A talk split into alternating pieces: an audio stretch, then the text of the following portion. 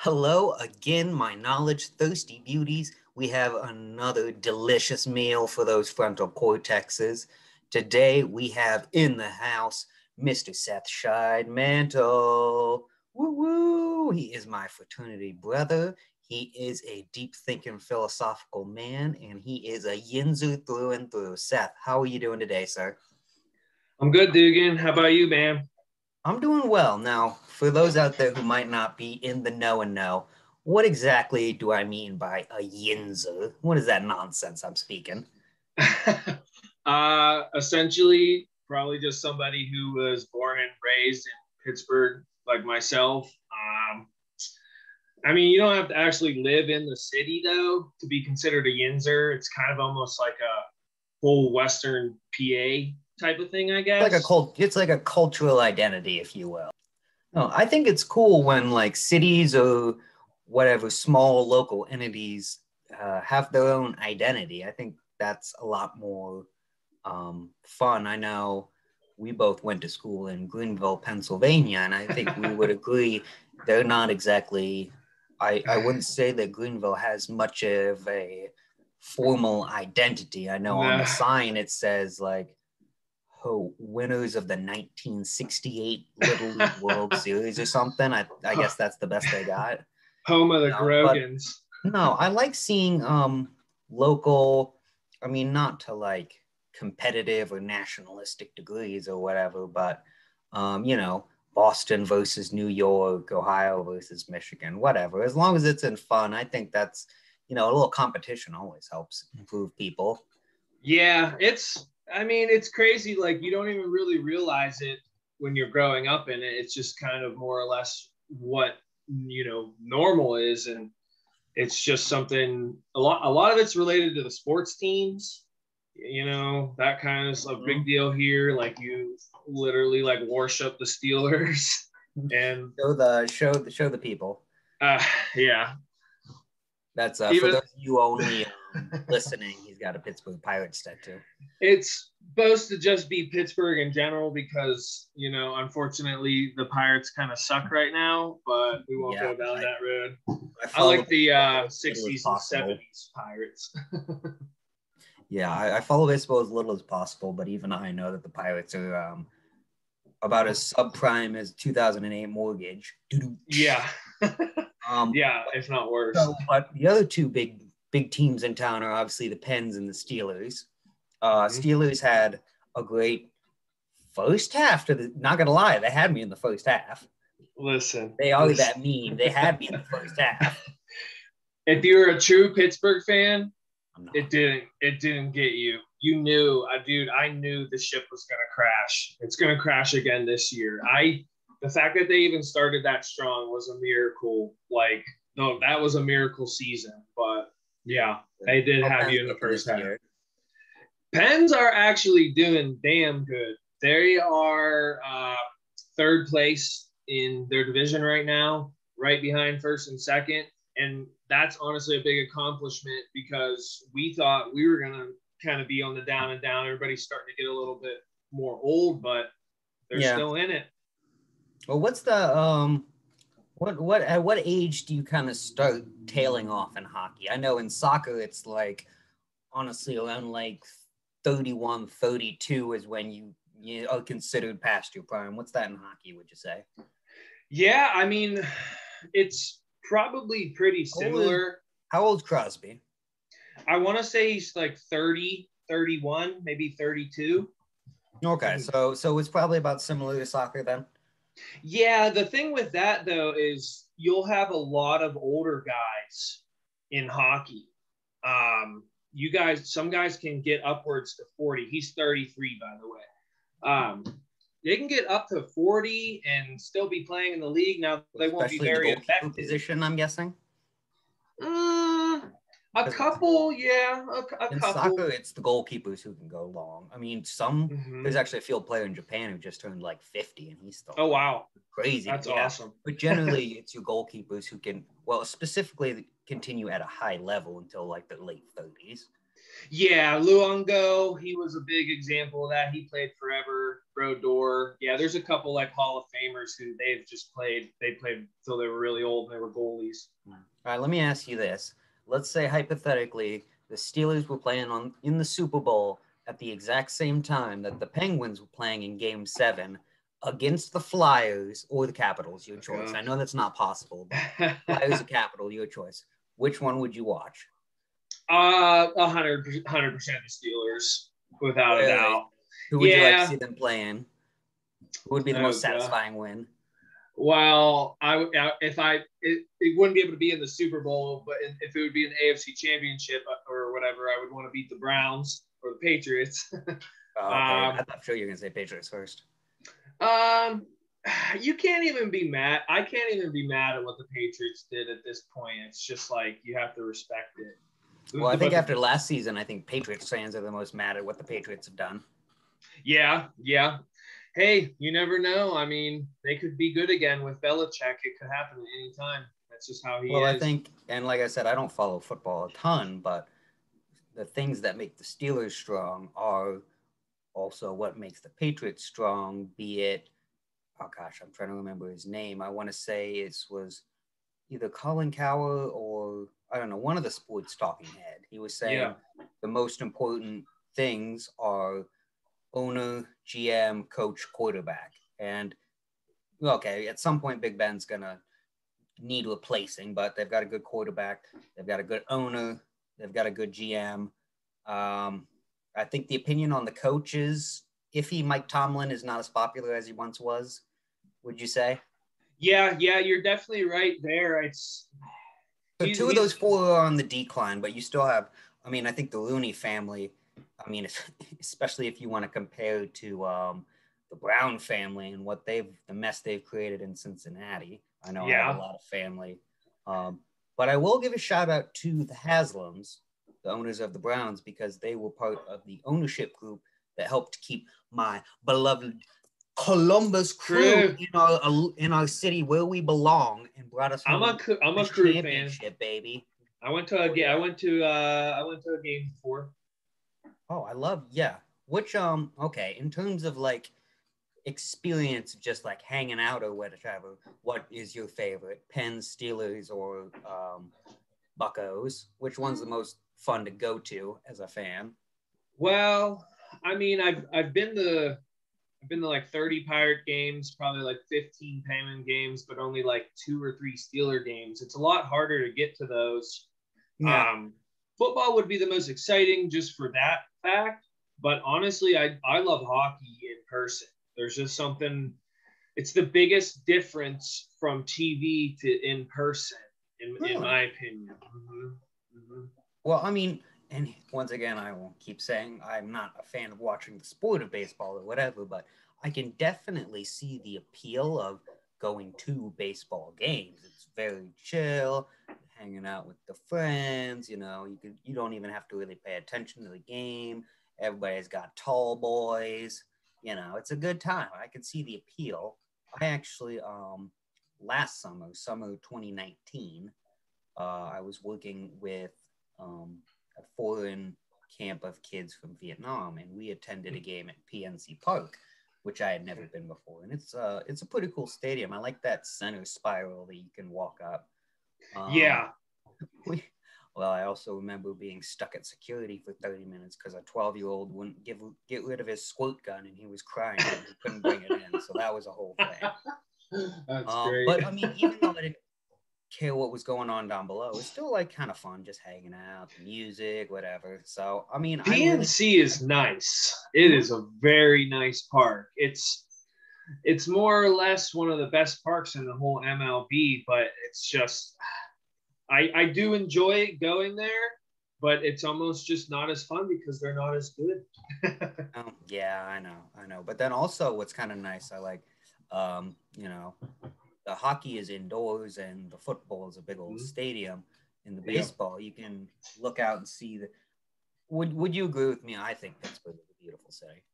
Oh yeah, absolutely. Very Been unique. on top of the hills, especially for up on, on top of the hills. Mount Washington. And I've also been on one of those um, oh gosh, I'm totally Trolley. The, the Gateway Clipper, the boats that okay. go on the river. Yeah, That was Gateway just. I mean, it's. I mean, just kind of a big party boat, if you will, Yeah. multi-story. wasn't anything too exciting, but it was just really fun to. It's a beautiful city. The rivers, the bridges. Anyway, Mm. We went on. We would go on those uh, boats for field trips when we were in like first grade. yeah, I was I was working unfortunately, and they had the whole bar locked up, and I was like, yeah, it's different. It's a it's a unique city. I I I feel lucky to that I can drive 40 minutes and not even you know and be there. all right, off the top of your head, what are the top five most Pittsburgh things? Like the most yinsy of the yins. Five things to represent the the belief of yinsism. Well, uh, number one, I'll just would, would 100 percent be the Steelers. I feel Okay, like okay. Well, sports teams are all in one. Okay. Okay. Um. Well, first thing I think of is like uh as Primanti Brothers, I guess. All right, the Manny Brothers. That's I've heard of them. I'm there's not really any super close to where I am. Um, Okay. Not honestly, that's not necessarily my kind of food, like the big sandwiches. Right. Um, right. But I understand it's a big staple for sure. But continue. Yeah, I like I like the sandwiches a lot. By no means are am I super excited about them or anything, but they're pretty good. But they represent Pittsburgh. Yeah, I, and and what that is more or less is I think it's about putting coleslaw and French fries on everything. So Pittsburgh and Western PA, and this will kind of I guess be the next answer is like everything's very uh, Dutch, like Pennsylvania Dutch. Oh yeah. where it all originates from, like pierogies, coleslaw, French fries, potatoes. Um, you know, so that's kind of like a big staple. Um, kind of ketchup would you put on those? Heinz, the Uh, Let's say you brought home home a nice, young, attractive lady away, and you know it was about to get to sexy time, and they're like, "Ooh, I like me some Hunt's." no. Mood killer, mood, get out. I would drive out. them down to Mount Washington and throw them over the mountain down the trolley track. All right, all right. What else? What else is quintessential yinzery? Oh man, I mean, I guess the the lingo, like the word yins. Um, yins. itself. Okay, yins. Um, some other Mhm. vocabulary I'm familiar with. Um, the Pittsburgh left. Are you familiar with the Pittsburgh left? No, I'm not. What is it? Oh, um, the way Harrison was explaining it, uh, well, okay, the way Harrison explained it was probably wrong. He, did, he explained it as like you pull out into the lane while it's still going, and then when it turns red, you turn. And I'm like, that's I thought that's what you do normally. But anyway, okay, what about a Pittsburgh toilet? Are you familiar with the term Pittsburgh toilet? yes, I have one. Well, okay, we'll tell the people what it's about because so do I. uh, essentially, you just go into your basement and there's a random ass toilet sitting there with no walls. Yup, Yeah. mine is underneath like the stairs and yeah. I actually have walls around mine. Luckily, the people did it, but typically they have no walls. Yeah, and no sink or nothing like that. Just No. just just so you can go down there and take a whiz or a shit without anybody else bothering you. Very nice, very nice. Any other um, any other yins hot phrases? Um, Secret codes. well, yins means I think it means like you ones. I think that's the uh, source of that. You ones is where yins came from. Unless you're like live in the city, beer. beer. what Heineken? Come on. Uh, IC Light. no, dude. Starts Yuengling? Yes, but is Yuengling considered Yinzer? Um, I, I, mean, think every Yinzer I know it jokes off to Yuengling. Yeah, yeah. I I, I want to say Yuengling's more PA, Pennsylvania in general than just Pittsburgh. I could be wrong on that, but um, yeah, Okay. Yuengling. I I have a I I have a little grudge against Yuengling because I used to drink it so much because that was just what you drank from out here, and it would always give me a hangover. But now they have Yuengling I don't think that's Light. the Yuengling. I think that's specifically the Yuengling. uh, yeah, yeah. Yuengling Light, and they just came out with Yuengling Light. So pretty good. How do you feel about um? There's been a big boom and I was talking to JJ about this actually because he owns a liquor store. How do you feel about the boom in seltzers, hard seltzers? I mean, I think in the last year specifically, those have blown up. What are your feelings? I like them. I'm I'm down to break some laws with some claws every once in a while. I was um actually in Texas on vacation this past Fourth of July, Where in Texas, if you don't mind me asking? about an hour out of Houston. I go down there about once a year. I have family down there. Okay, cool. And the first thing I think is, you know, beer, whiskey, you know, a man, Texas. Guns. Yeah. They're all down there drinking White Claws. Dude, like, oh no, I mean I defend. I mean I'm like, hey, some. I mean sometimes I wouldn't drink them exclusively, and Yeah. especially because the way that they are low calorie is, you know, there's some chemicals in there that I don't want to be drinking a ton of. But every now and again, I want to get drunk and not be totally fat. Is that a crime? Yeah. And it helps. It's like less of a hangover, I feel like. I don't know. And it's I just like- like, I mean, it's not bad. I mean, of course, you can drink it by itself, but it's fine. But it real easy to mix with anything you want. Tea or I mean, anything. It mixes easy. It's basically it's Yep. basically. I mean, it is water with some slight flavoring, carbonated with some slight alcohol. Yep. Although, um, oh, he was actually he was telling me. Uh, JJ was telling me though, you don't want to get the ones with malt in them. You want to get the ones with liquor in them. Mm, okay. Uh, like okay. most of them, like White Claws and stuff, those are malt based. Um, but you want to get Oh. the um, liquor based ones, is what he Okay. was telling me. So that's something I'm gonna try to. Con- I don't know, you know. yeah, I have it's available, but something I'm gonna consider. There's a couple different brands, Truly and uh, I like Truly's. That's where I first got.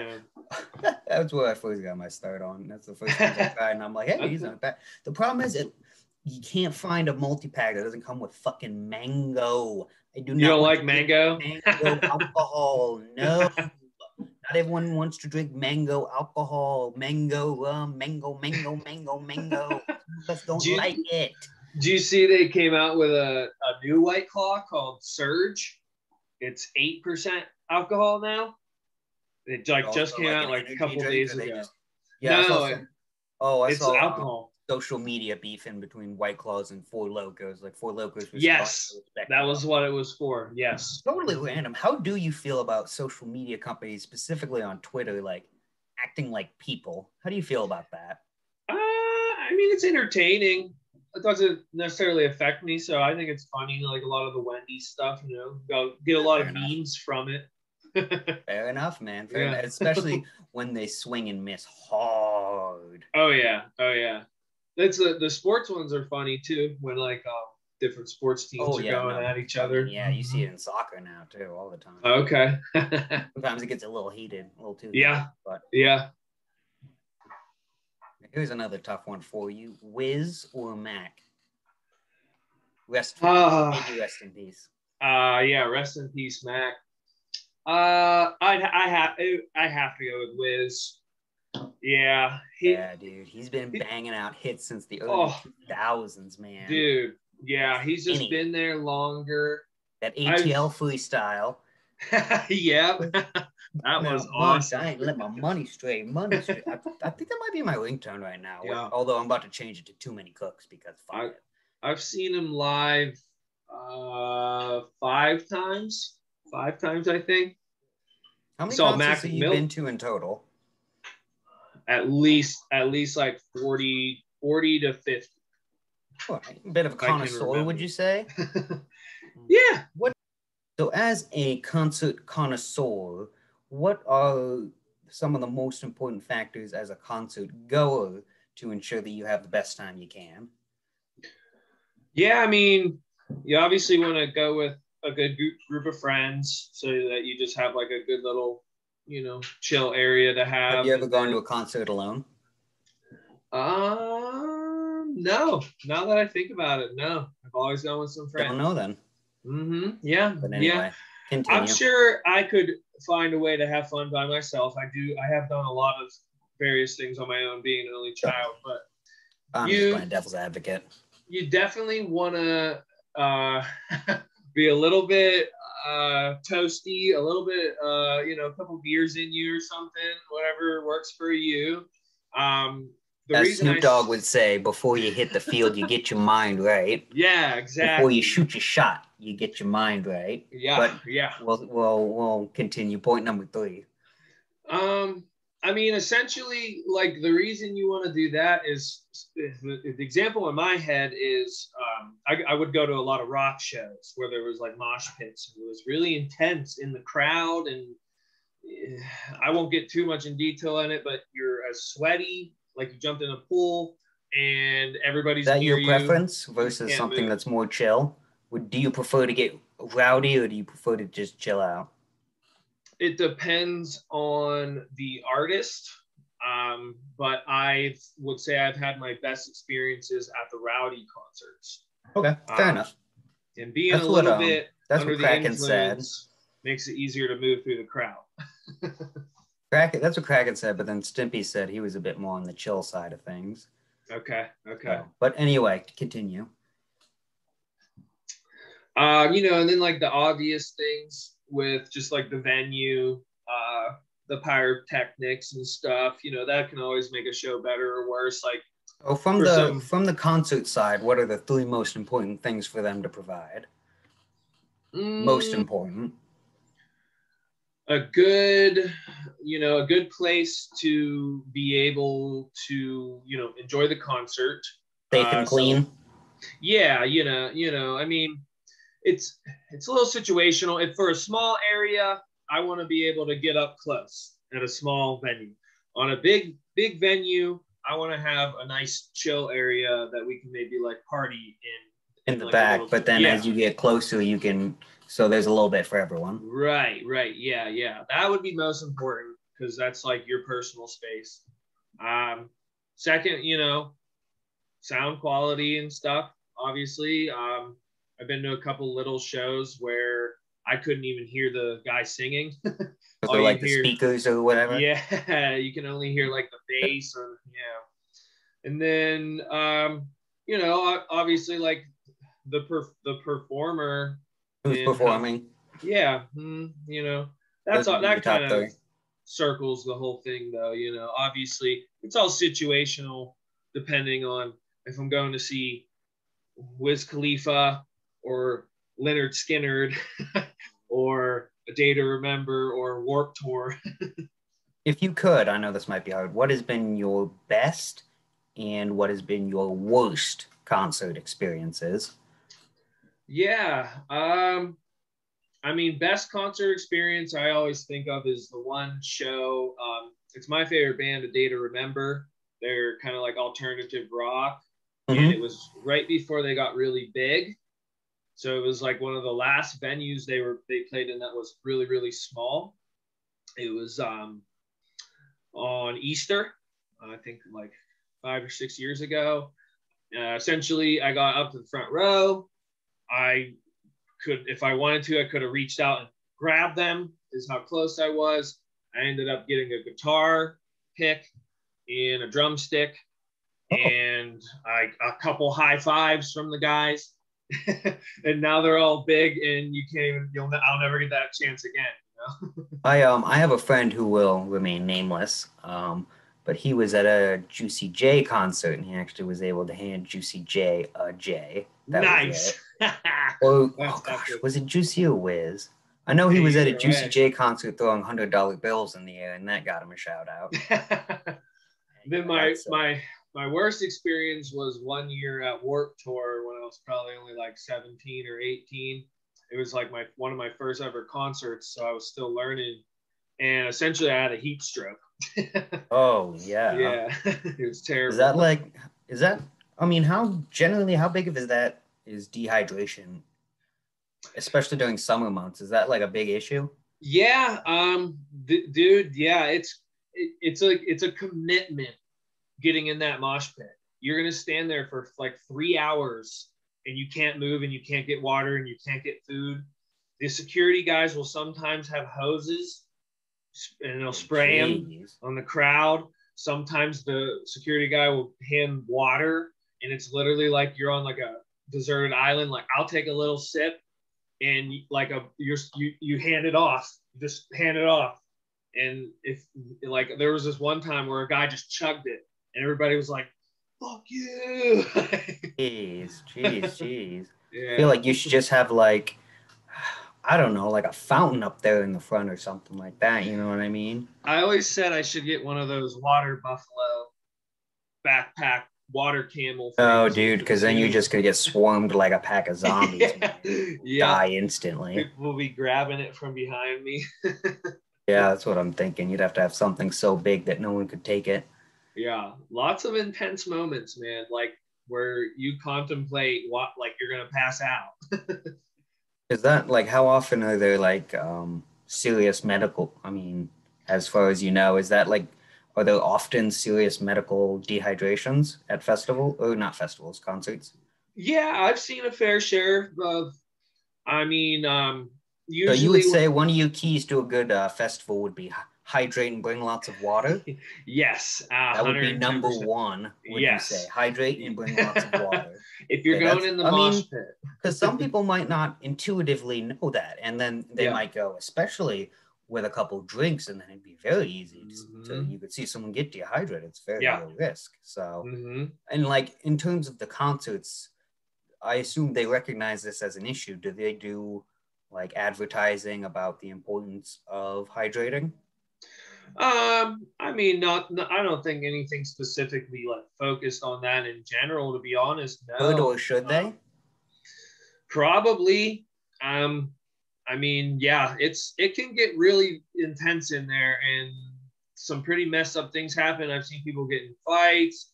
I've seen little tiny skinny girls pass out, and we have we we pick them up and carry them to the front. The security guard carries them over to the medical tent. So, yeah, like specifically with the dehydration issue, I think that's so you know, mm-hmm. almost obviously something they have to anticipate, and yeah, any even a single person going down for that is a huge liability for them. So I honestly find it quite shocking that they wouldn't be like every five seconds, water, everyone make sure you're drinking yeah, water.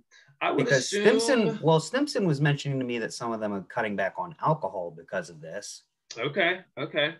To help uh, fight dehydration, and I was like, but then what about the cottonmouth epidemic? yeah, exactly.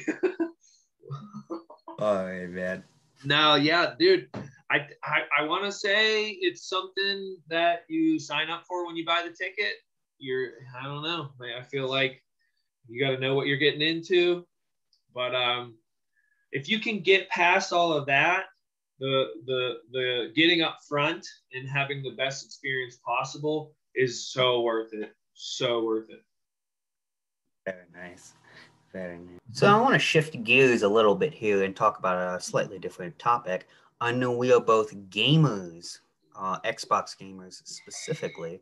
So I got to ask you, what's in uh, what's in your gaming rotation right now? Um, I actually just started and went back to play RDR two, um, Red Dead Redemption two. Oh yes, Holy already beat simulator. it. Yeah. I already beat it when it first came out, but now I'm just going back and playing it. I'm gonna be a bad guy. I was a good guy the first time. Now I'm gonna do a bunch of bad shit because why not? Um, I was playing the shit out of uh, PGA 2K21, the new golf game, because I'm a big golfer. I've never seen the appeal of those, but uh, good mm-hmm. for you. When you're a golfer, you have to. You know, do you golf? Um, I just got into golf last year. Um, from last year till today, I've probably gone golfing like 80 times. mm-hmm. You're gonna be winning some money on May 15th. Uh, probably not because of my team, but that's okay. We're there for fun. fun. Um, I yeah, I play a lot of random stuff. You know, I I like sports games a lot, but then I also like a lot of like action adventure games, RPGs. Yeah. Um, shooters a lot more when I was younger. Not so much uh, now that I'm older, other than maybe like the um, like PUBG and um, you know go back and play some old school COD yeah. every now and then. But yeah, I'm I'm uh, personally not a huge fan of the battle royale. It's just not my cup of tea, but I can see why people like it. And Fortnite, I mean, I think it's got some really cool stuff going on with it. I just I can't get in because I'm too far behind on the skill curve. I can never Right. and like yeah, that's that's all. Um do you do you usually have like one game you play at a time or do you keep a couple in rotation? Uh, a couple in rotation, but probably like a primary one, um, Yeah. depending on how much I like it. If I lo- if I like, for example, The Witcher Three, like in is one of like my all time favorite games. I played that one like nonstop. Um, I also do have PlayStation as well, and I did the same thing with uh, the new God of War because I've always liked those games. So typically a rotation though. I like to mix it up. Well, I usually I usually keep about a four game rotation going on. Um, one of those spots is always reserved for FIFA. Whichever FIFA is out at the time, I'm going to be playing it. Um, I go off and on on Ultimate Team every year just because it's such a grind, but, but it's fun too. So anyway, I yeah switch back and forth every other year. I either do Ultimate Team or Career Mode. Um, okay. one of those spots is for a strategy game. Um, right now, well, ever since I got it, it's been Civilization Six. I love that game so much. Played the hell out of it. I'm Played so glad they so finally much. brought a Civilization game to the Xbox. Of course, it crashes the game every two hours because the Xbox can't handle it. But Civilization Revolution was out on 360 a Oh, long time ago. Me too. Me too, man. It was um. Oh gosh, I'm trying to remember. Um, China was so good. yeah, Oh, but that game was like there was it was super jank. yeah, yeah. remember, you yeah. could you could put an unlimited number of units in the same square, and the AI didn't believe in upgrading their units. So yeah. they would you would sit there for ten minutes and watch them move a stack of thirty archers around, Yeah. back and forth, back and forth. I love those games. They're they're unique for sure. yeah, but um, some other games that have been in the rotation before, um, XCOM for the Xbox 360, and then so you know Smite, right? Yes, I know what it is, but I had uh, never played it. Well, it, there was this side game, which unfortunately they they shut the servers down. So it was kind of a card-based, turn-based game where you had you would build a deck and you know draw cards, all the traditional card strategy games. But then when you would summon, summon monsters or creatures or whatever, you would summon it onto this like eight by five grid, and you each had a crystal that you were trying to protect. So it had elements of real and then each creature would have different abilities so and hmm. then you would like combine abilities and you and it was all based on mythology like smite. And so Yeah. and each like and then you would have like a deck master and they would have their own individual ability that would chain with all so it was very exciting and i played the crap out of that game but unfortunately they shut the servers down Ah, that's right up my alley. I, sh- I should have played that. I, I'm, I'm into card games well, the, as well. the best part of it, it was free, but you could buy. There was expansion decks, which I ended up buying that were fun. Okay. Okay. Like there was one, there was a Mayan God of Death where his ability was like he would summon a one-one zombie, or Thor would summon a one-one Viking spirit, um, or there was someone else who would, like, I don't know. So they That's very like- similar to Magic, Magic the Gathering. yeah. Oh yeah, yeah. There was a lot of similarities to Magic the Gathering as well. it's just Mm-hmm. kind of interesting like because you're moving them around and you know some are ranged and some are melee and you're block like Yeah. combines those two elements which i thought which i love yeah. because the one thing that i don't like about code-based games i enjoy code-based games i think yu-gi-oh is a very well made game Played the hell out of that. Magic the Gathering. It's another very well made game. Um, but the one problem I don't like about card based games is that you can just go into the game and into a game and just have the wrong deck and there's nothing you can do. Yeah. If he just ha- if he just happens to be I mean similar to you know Pokemon, if he just happens to have all your count if he just happens to have a counter to your deck and you know there's no way of knowing what kind of deck your other person's gonna have, you know, there's that going on. But That's true. that, there's a twofold where even if they've got you beat on deck, you could still maybe outmaneuver them on the playing field. Mhm. So that's why I, I mean, I love, I mean, and it was kind of funny too because it wasn't a super popular game, so I was running into like the same six or seven dudes again and again. We would just keep so it was like we had our own little mini community and we yeah send each other GG messages. Yeah, it was fun, I, but then it got shut down. So that's sad. Yeah. I, I had actually something very similar when I was like, oh man, I had to have been like 14 or 15. It was on PS2. You okay. could buy and it, it was this little box that you plugged into the PS2 and then you plugged your Ethernet cord into that little box. So it was literally like one of the first online gaming. Oh. I remember that. I had yeah. it, but never set it up. Yeah. Well, um, there was a game called Blitz the League. It was like a football game, like a really oh, violent. I didn't have yeah. it, but I know of the the type of game. Me and my cousin, I swear, I swear, like you could look on the leaderboard and we were top 10 and there was only like 100 people that played the game and it was just kind of like cool little small community and we would have our headset on and people like like recognized us like oh you're what's his face on the top 10 and yeah, it was cool. We were like 14 yeah. speaking of game chat how do you feel about the you know the shift from to most mostly today in multiplayer games people don't ever talk in game chat it's just not really a thing anymore. Yeah. Um, maybe for some good reasons, maybe for some not. Especially if you want to consider to the most toxic cesspool ever to exist, yeah. the Modern Warfare 2 oh. pregame lobbies, specifically Modern oh. Warfare 2 search and destroy lobbies. Yes. Would be, yeah. You would have, you know, babies in the background. You could cuss down who knows what language. Everyone's fucking everyone's mother. Everyone's killing each other. I mean, there's way, yes. way too many slurs from kids whose balls haven't dropped yet. Yes. Um, there was psychological warfare between the actual gunfights. Oh, man. But yeah, you know, that... so many moments, so many moments at the lunch table the next day, huh? Yeah. Yeah. I, it's crazy that that's just kind of like what we were raised on. Like that type of vulgar language was just regular every day. but uh, some kids had to do it quiet enough or else mom would come yeah.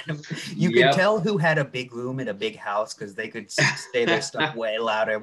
The other person was oh you, you motherfucker. Yeah. Yep yep.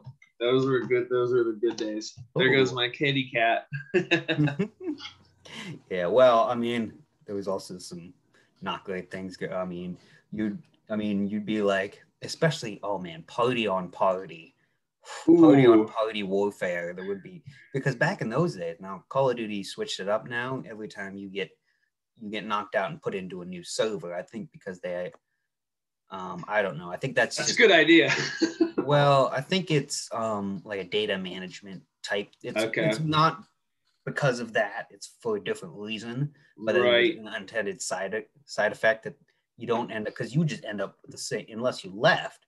And like, oh, it, it would become once, personal. Once, yeah, once you start, you know, you don't want to back down because then you're like, oh, they're gonna think they're better than me for the rest of my life because I'll never see them again. So like, you you're like, you're like Eminem. You got one shot to make these kids know that they're not worth you.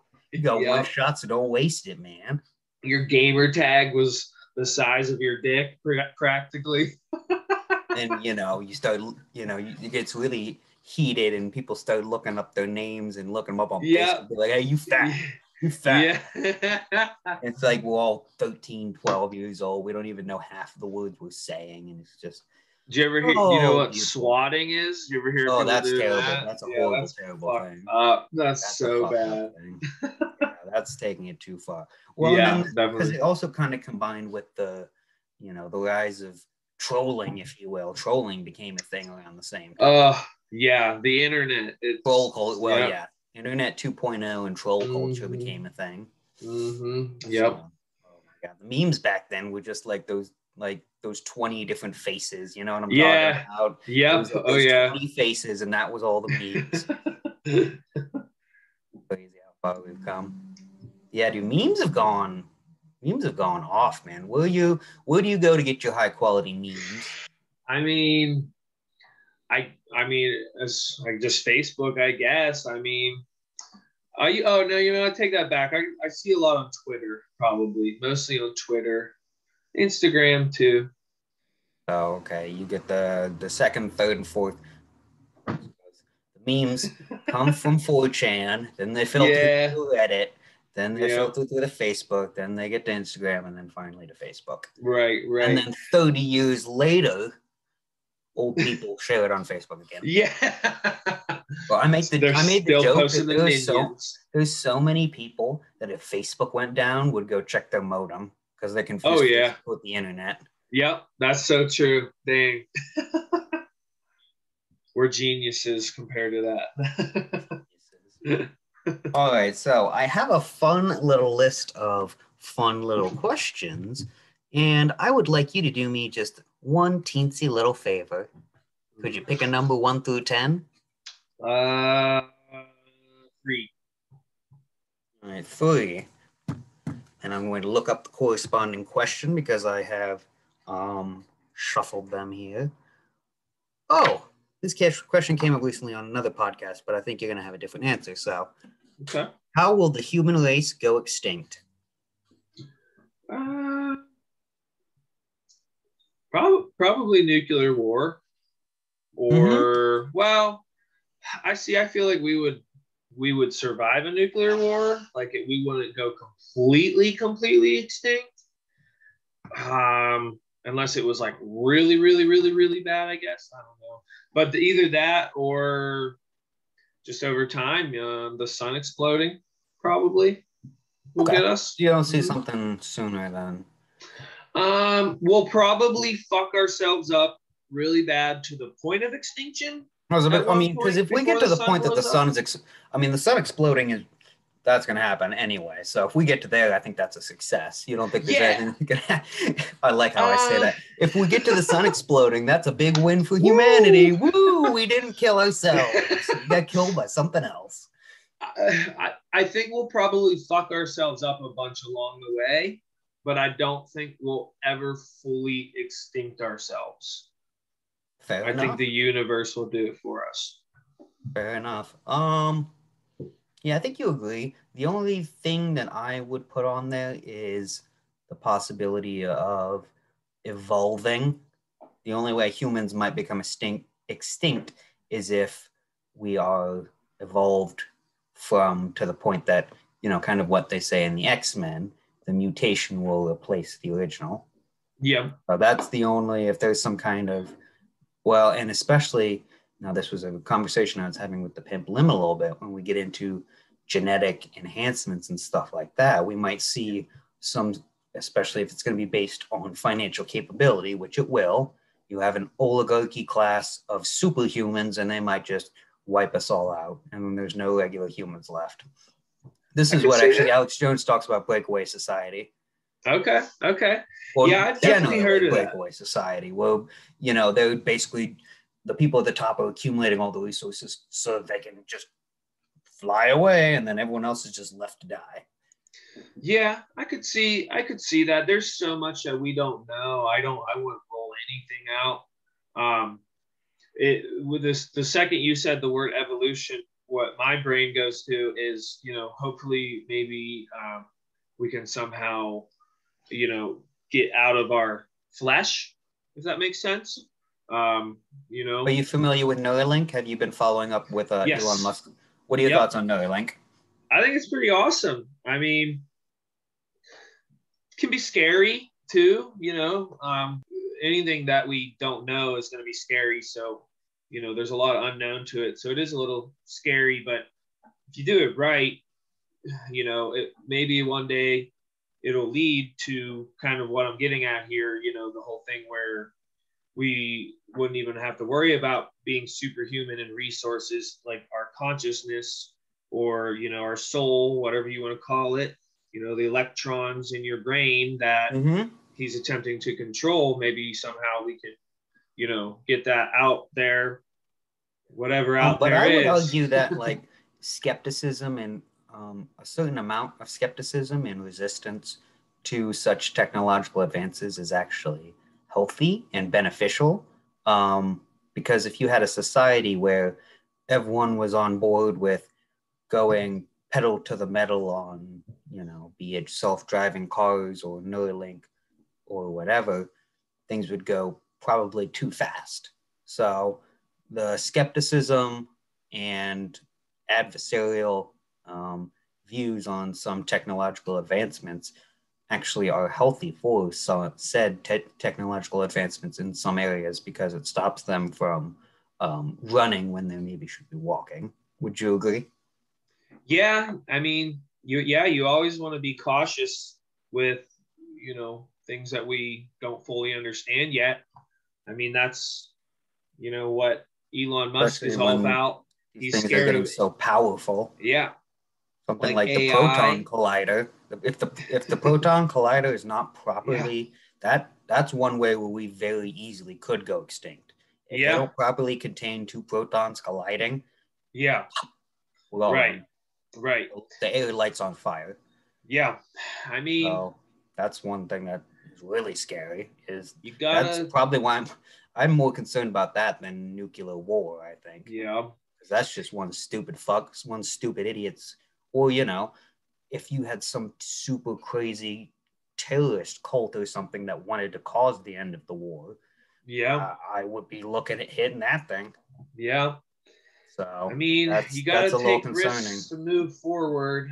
Yeah, no, um, and I I absolutely agree with that overall, but I think we need to be extremely careful and go yeah slower than maybe the scientists and innovators would like. You know, of course, yeah. Elon and all those guys, they want to, you know, they have the ideas and they want to put these pieces down because they have so many ideas to help society. But mm-hmm. if we kind of let them get carried away, if you will, the, the consequences will far outweigh any benefits that they could hypothetically bring. And in the end, you're going to end up with a backlash that stops them from developing any progress, and we end up going backwards. It's true. So, and that's yeah. my two cents on. That's all you I got. Have to have a lot of regulation, a lot of regulation behind. All There's got to be balance in in society and societal opinion. That's why cancel culture is so toxic because difference in opinion is vital to yeah. healthy discourse. If we yes. all agreed on the same thing, we'd all end up like California, and California is a shit show right now because there's nothing but Democrats in every single office. That's yeah. not an indictment of Democrats. That's an indictment of single party ownership. Mm-hmm. But that's a whole nother. okay, pick a number one through ten that isn't three. Let's do seven. How do you feel about the idea of a global government? And do you think it is A, inevitable, B, good or bad, or, well, I guess it's just A or B? Okay, so I first, mean, it's inevitable, and is it good or bad? Um, inevitable, but probably way down the road. Um, I don't think we will ever see that in our lifetimes. Um, and if it has to happen, that probably means it's hopefully for a bad reason, if that makes sense. And what, it'll end up being what would good. be some examples, maybe? uh, you know, well, like if there's like, um, if there's an apocalypse, Zombie. Or, if there's a zombie apocalypse, yeah. you'd be okay with a world government.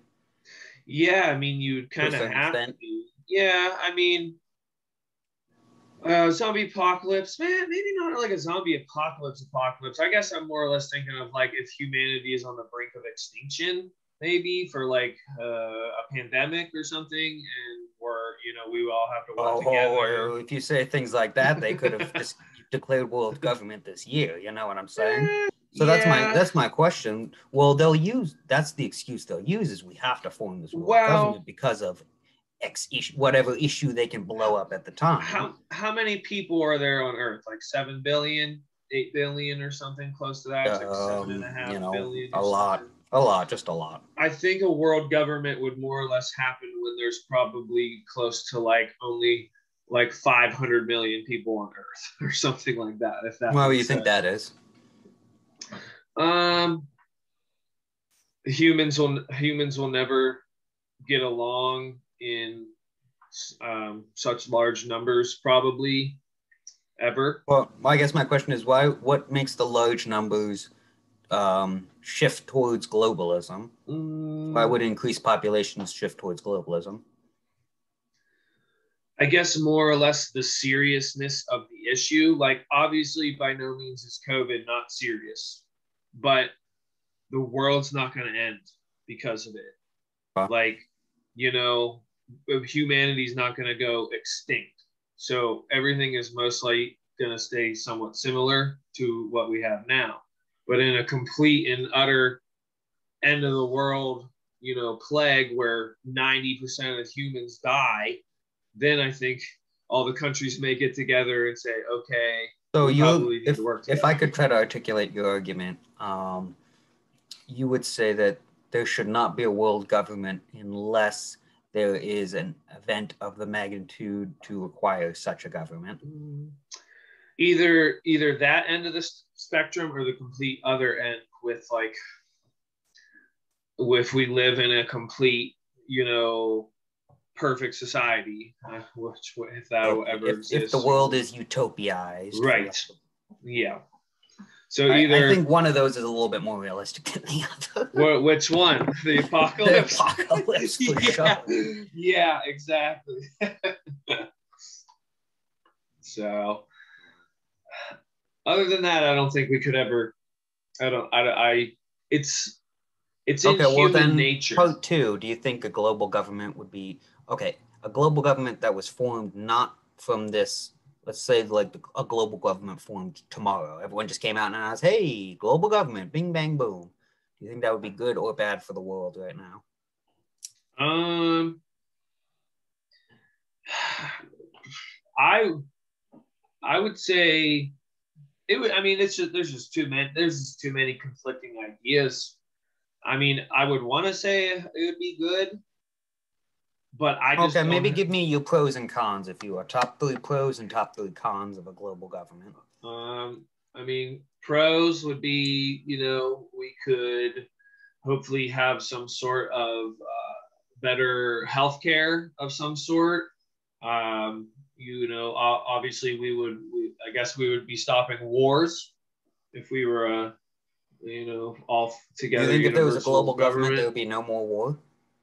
Mm, I mean, isn't that the goal? to essentially all yeah, but that's assuming that's assuming that every single what if not every single country wants to be part of the global government? Does the globe is is there going to be a war of unification? Hmm. Okay. See, I Is the global government going to conquer?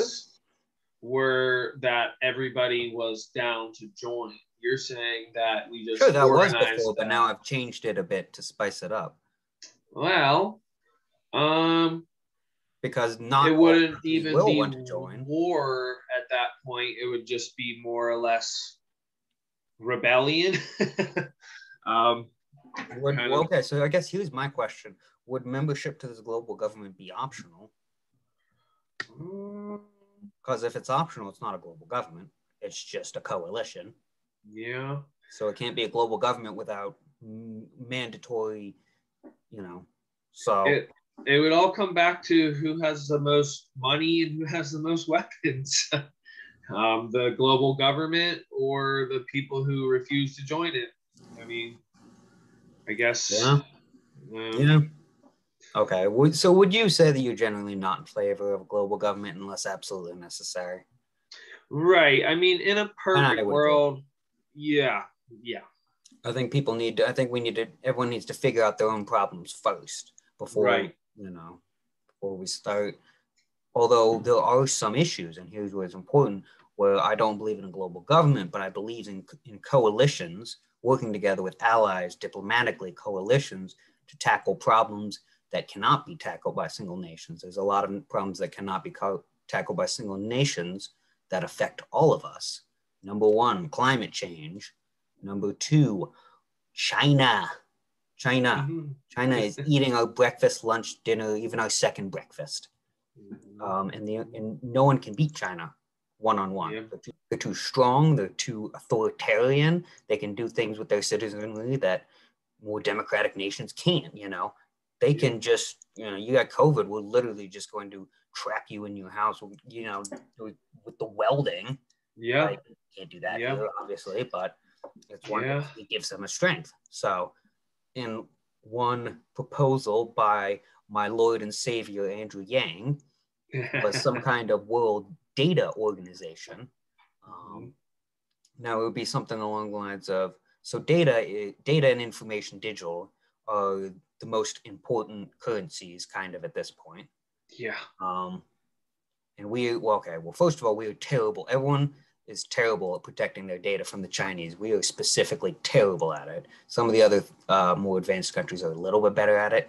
But if we all come together and we create one like universal place where we can all kind of store the data encrypted and safe and all that stuff, um, like a bank, a data bank, if you will, a world data bank.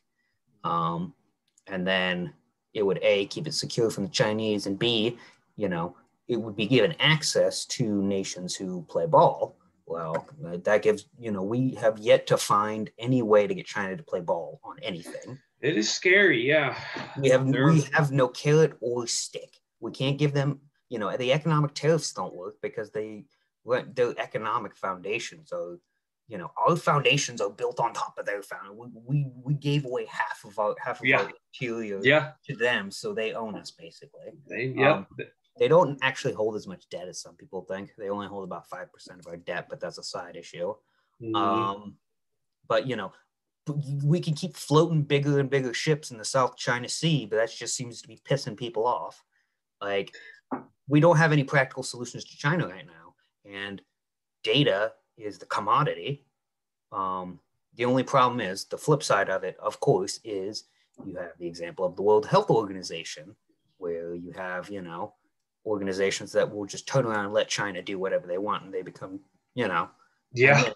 it's if you know if the World Data Bank was to become a lackey of China like the World Health Organization was, then we're even worse off than we started. Yeah.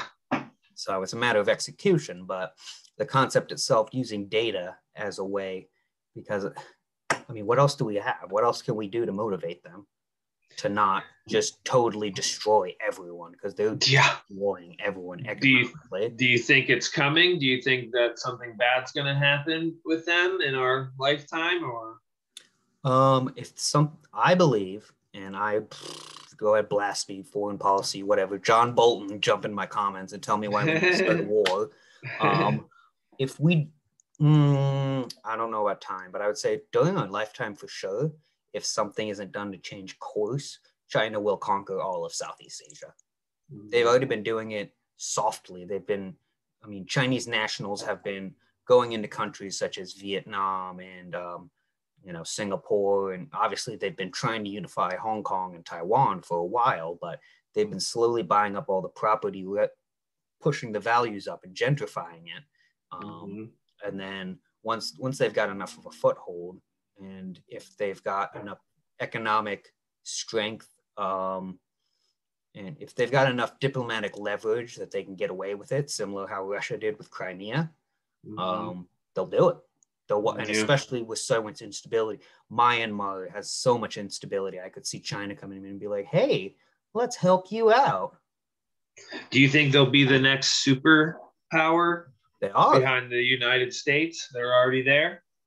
Oh, would I think I would I think I'm being um a bit kind if I said that we're neck and neck with them. Mhm. The only reason the United States is considered superior at the moment is because of legacy reasons and because the US dollar remains um the the lead currency. The problem what's going to happen is it's going to be once the dollar stops being the dominant currency. If the yen takes over as the dominant currency, all all of Southeast Asia is now China. Mhm. But Okay. if we're able to get this Bitcoin thing going on here. Yeah. Bitcoin yeah. will save save Southeast save Southeast Asia by Bitcoin. Hashtag.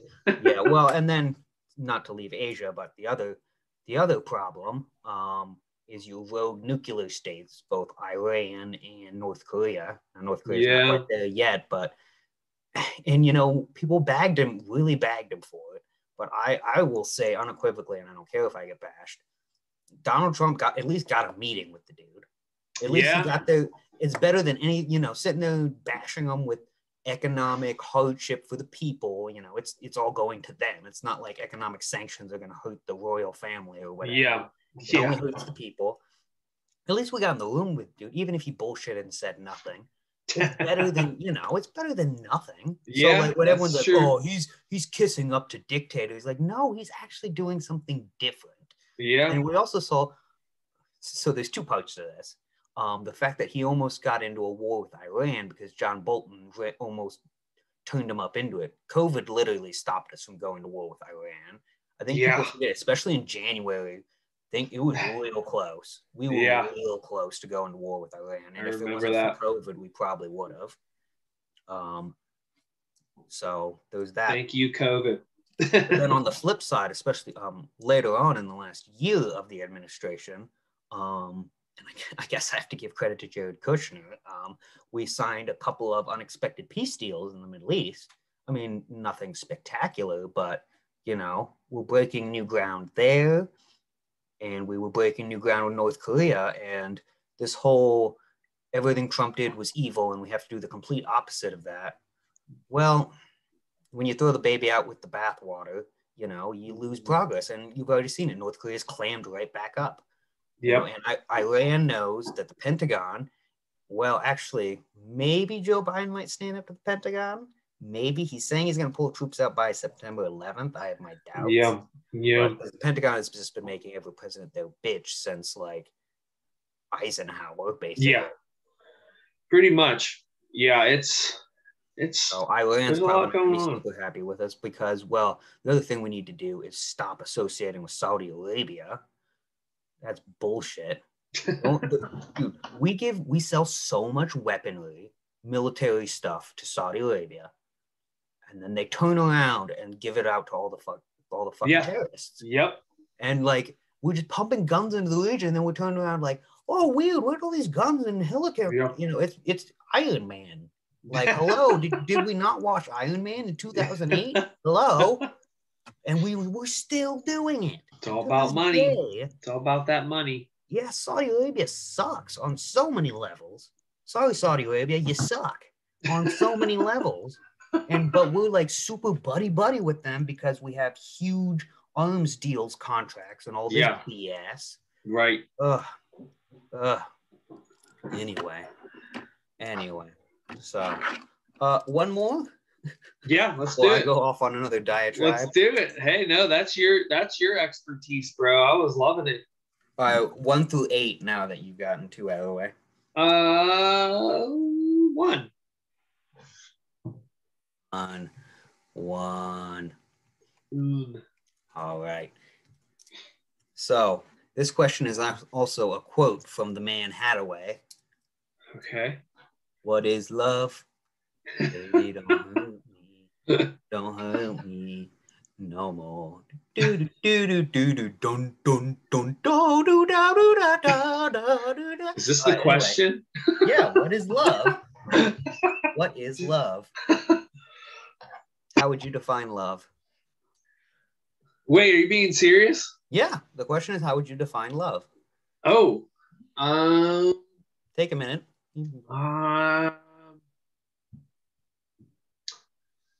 the an overwhelming uh, energy that you feel um, when something uh, positive occurs in your life. So love can be more than just what you feel like when you say you love your mom or you love your girlfriend or, or, you know you love your spouse, whatever it may be. Um, you can also feel love, you know, for a sports team or uh, you know a hobby or whatever it is. So in my eyes, it's more or less like just an overall positive energy that you you feel that your body your body and your mind gets that energy and you feel it You kind of feel different energies. Like, I'm not gonna say there's different kinds of love, but it's like um, an almost infinite spectrum of different ways um, of love. Like you, you gave a couple good examples there. you don't love your mom the way you love your girlfriend, the way you love your sports team, or at least I hope not.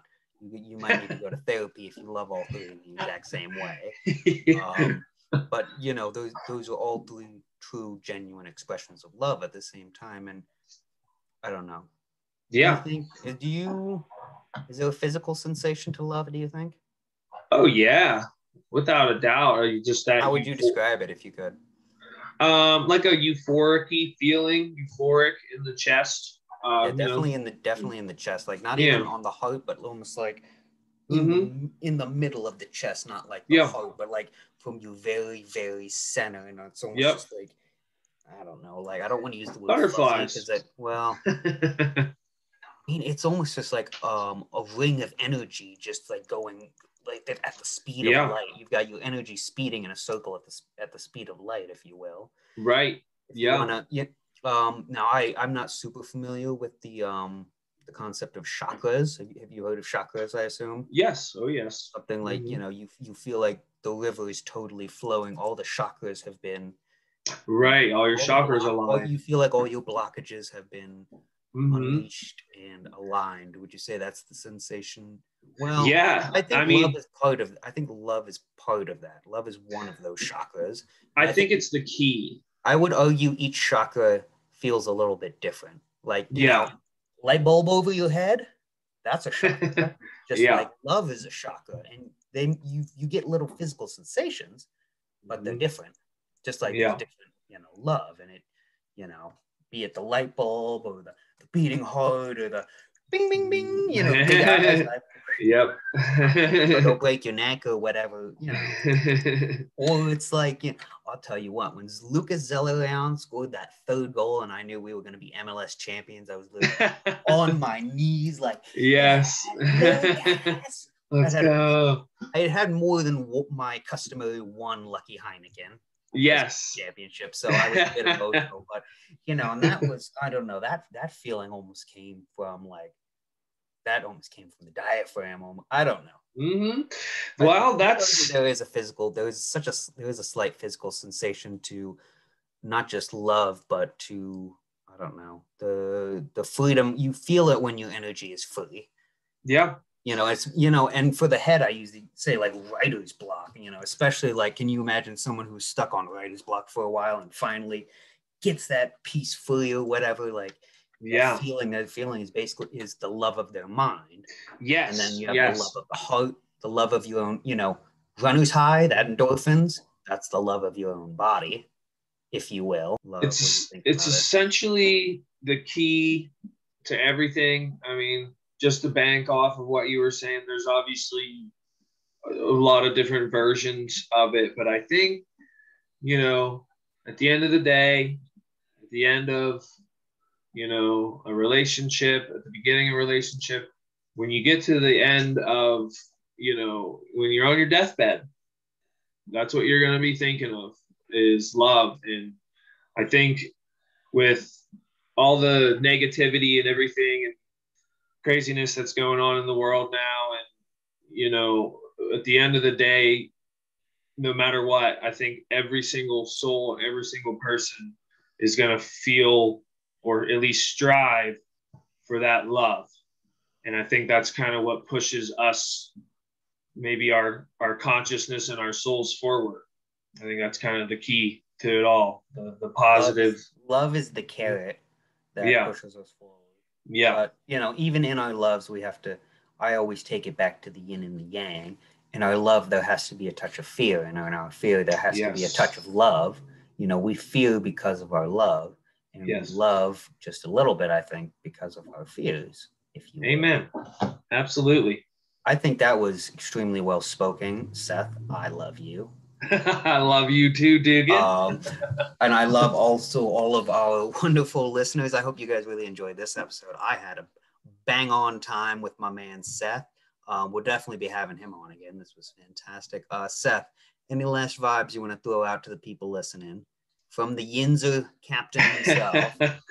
uh, just thanks for having me on. I uh, know I mentioned to you off screen before, um, just like how much I love you're doing this podcast, following your passions, you know, trying to as much as we can make a difference out there with our with our words and our feelings. So um, you know, I'll come back. I'll keep supporting you. I hope everybody else supports you, and um, you know, just keep well, I'd like to dream. think this episode will make one person's day. You know, when I I, now I've got little neat little peek behind the curtain. This this episode I record episodes and then they usually don't come out for a couple weeks because of backlog and scheduling and all that stuff. But uh, I know when this one comes out, I think it'll bring a smile to at least a couple faces. So I hope so. that's I think that's so. good. I think that's good. I think that's good enough change in the world. If I can bring a couple smiles a day, that's better than it was. So That's anyway, what it's thank all you again, about, Sam. everyone make sure to keep on listening to DP to the brain where we keep on feeding those frontal cortexes. Thanks, guys. See you.